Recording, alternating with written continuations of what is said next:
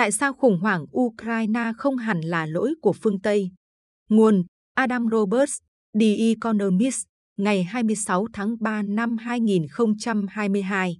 Biên dịch Đỗ Đặng Nhật Huy. Bản quyền thuộc về dự án nghiên cứu quốc tế.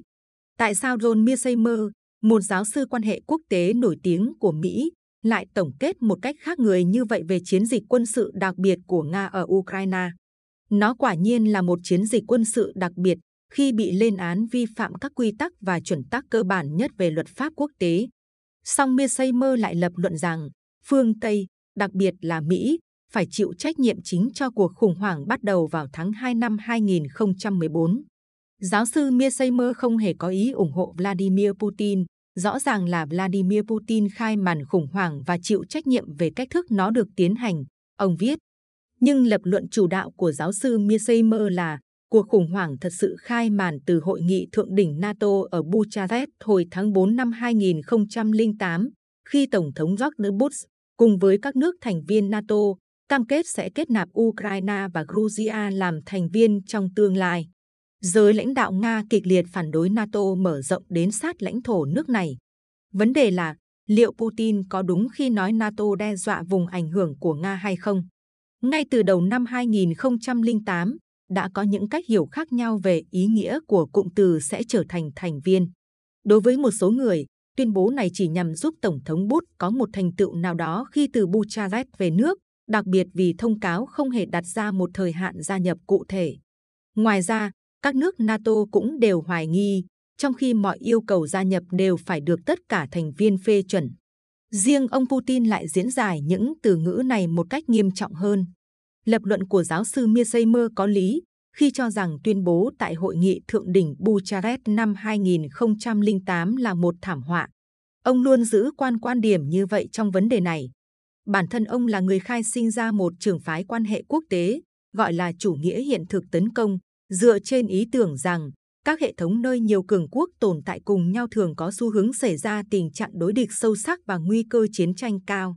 Một trong những kết luận ông đưa ra là các quốc gia nhất định phải nghiêm túc tôn trọng khu vực ảnh hưởng của nhau, một thuật ngữ lâu đời nhưng vẫn còn rất phù hợp ngày nay.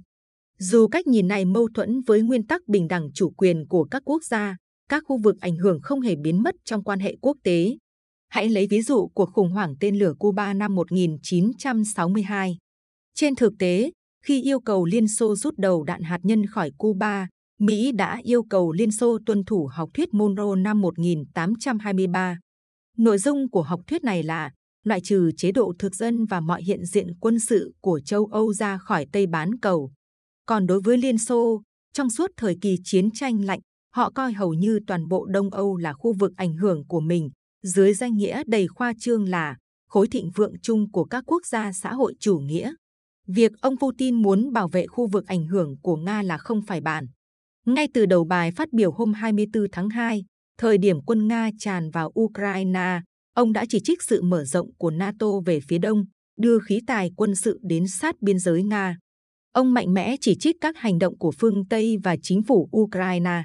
Ông cũng tuyên bố, mà không đưa ra một chút bằng chứng nào, về cuộc diệt chủng chống lại hàng triệu người đang diễn ra ở vùng Donbass. Tuy nhiên, cách giáo sư Miesheimer đổ hết nguyên nhân cuộc xâm lược của Nga lên tuyên bố Bucharest là quá đơn giản hóa và sai lầm phải tính đến các yếu tố khác quan trọng hơn. Trước hết, có một số sai lầm, lo sợ và sự thất vọng. Mối quan hệ chiến lược của Mỹ với Ukraine mà giáo sư Mearsheimer đề cập thực sự có thể đã sát muối vào vết thương gây ra khi NATO mở rộng. Thái độ đầy thách thức của Ukraine trước cuộc tập trận khổng lồ của Nga ở biên giới nước này vào năm ngoái chắc cũng không làm Putin vừa lòng. Hơn nữa, một Ukraine dân chủ và thành công sẽ làm suy yếu mô hình độc tài của Putin ở nước Nga. Và còn có những đánh giá sai lầm về tình hình trên thực địa, cả Mỹ ở Iraq lẫn Nga ở Ukraine đều tiến hành chiến tranh dựa trên những thông tin tình báo vô cùng sai sót. Ngoài các nguyên nhân thường được nhắc đến ở trên, có ba yếu tố khác giúp giải thích cuộc khủng hoảng hiện nay ở Ukraine. Thứ nhất, quan trọng nhất nhưng lại hay bị bỏ quên nhất đó là sự tan rã của các đế chế thường rất lộn xộn và đầy đau thương. Thường thì các thế lực bên ngoài sẽ can thiệp quân sự. Còn nhớ sự sụp đổ của các đế chế thuộc địa châu Âu, hay sự sụp đổ của Liên Xô và Nam Tư trong những năm 1990 đã buộc các quốc gia mới hoặc tái thành lập phải đưa ra các quyết định định mệnh. Quyền công dân nên dựa trên sắc tộc của người dân hay chỉ đơn giản là nơi họ cư trú. Liệu thân nhân sống ở nước ngoài có được cấp quyền công dân? Nhà nước có những biên giới nào? Ai là bạn bè và đồng minh?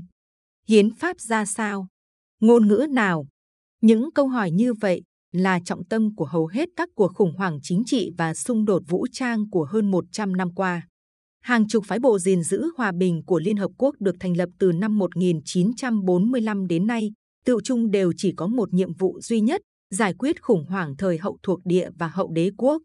Cả Georgia và Ukraine đều phải giải quyết các vấn đề này trong những năm 1990, rất lâu trước khi nảy sinh vấn đề về tư cách thành viên NATO.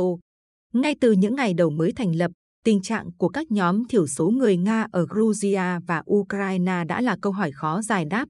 Ở Georgia, hai nước Cộng hòa ly khai đã tạo cơ sở, hoặc ít nhất là một cái cớ, cho Nga can thiệp. Ở Ukraine cũng vậy, bảo vệ quyền của hai nước Cộng hòa ly khai do Nga hậu thuẫn trở thành lý do cho Nga can thiệp quân sự. Và đã có các vụ ép buộc trục xuất người Georgia và Ukraine tại các nước Cộng hòa ly khai thân Nga này, dẫn đến lời kêu gọi các vùng đất này nên được phép quay về với mẫu quốc. Thứ hai, sự tồn tại của vũ khí hạt nhân bên ngoài nước Nga đòi hỏi phương Tây phải can dự ở một mức độ nào đó vào các vấn đề an ninh. Nhiều vũ khí hạt nhân vẫn còn ở Ukraine và cả Belarus lẫn Kazakhstan sau khi Liên Xô sụp đổ. Việc giải quyết số vũ khí này đã được đề cập trong bản ghi nhớ Budapest về đảm bảo an ninh, ký ngày 5 tháng 12 năm 1994. Ba quốc gia hậu Xô Viết đồng ý bàn giao chúng cho Nga. Đổi lại, họ được Nga, Anh và Mỹ cam kết tôn trọng chủ quyền, độc lập và biên giới hiện có. Điều khoản này bị vi phạm khi Nga chiếm Crimea vào tháng 3 năm 2014. Việc bàn ghi nhớ Budapest bị xâm phạm khiến Ukraine rơi vào một tình thế khó xử. Họ không còn có thể tin tưởng Nga, trong khi cũng có lý do để nghi ngờ đảm bảo an ninh của phương Tây. Ý tưởng về việc gia nhập NATO do đó ngày càng trở nên hấp dẫn, dù không hề khả thi hơn trước. Thứ ba là cách mạng màu, vốn nổ ra ở nhiều nước Liên Xô cũ trong những thập niên gần đây. Các sự kiện này hẳn đã khiến Putin phải nhớ lại về các phong trào ở Đông Âu, từng kéo sập chế độ cộng sản này đến chế độ cộng sản khác vào năm 1989. Putin vô cùng cảnh giác trước các cuộc cách mạng, chẳng hạn như cách mạng Hoa Hồng ở Georgia vào tháng 11 năm 2003. Đây là sự kiện đầu tiên ở các nước Cộng hòa thuộc Liên Xô cũ, lật đổ được các nhân vật độc tài vốn lên nắm quyền ngay sau khi Đảng Cộng sản tan rã. Tiếp theo là cách mạng cam ở Ukraine, xảy ra sau đó chỉ một năm, chống lại nhà độc tài Viktor Yanukovych. Putin coi các phong trào phản kháng dân sự này là một phần của một âm mưu quốc tế lớn. Tôi đã nghiên cứu những chuyển động như vậy trong hơn 50 năm qua. Hầu như mọi lập luận phản đối các phong trào này đều cho rằng chúng là chiêu bài của các thế lực ngoại bang, dù không có bằng chứng cho điều đó. Giáo sư Mirseimer, trong bài giảng về nguyên nhân và hậu quả của cuộc khủng hoảng Ukraine tại Đại học Chicago vào năm 2015, cũng ủng hộ ý tưởng cho rằng những cuộc cách mạng đó chỉ là công cụ do Mỹ điều khiển. Chiến lược cơ bản của chúng ta là lật đổ các chế độ trên toàn thế giới, ông nói mà không đưa ra bằng chứng nào. Trong phân tích của mình, giáo sư Mirseimer hầu như không hề nhắc đến lý tưởng và mong muốn chính trị của người dân tại các nước đã trải qua các cuộc cách mạng quyền lực nhân dân này. Các yếu tố trên cho thấy đề xuất kết nạp Georgia và Ukraine làm thành viên NATO năm 2008 chỉ là một trong nhiều diễn biến, khiến cuộc khủng hoảng hiện nay trở nên trầm trọng.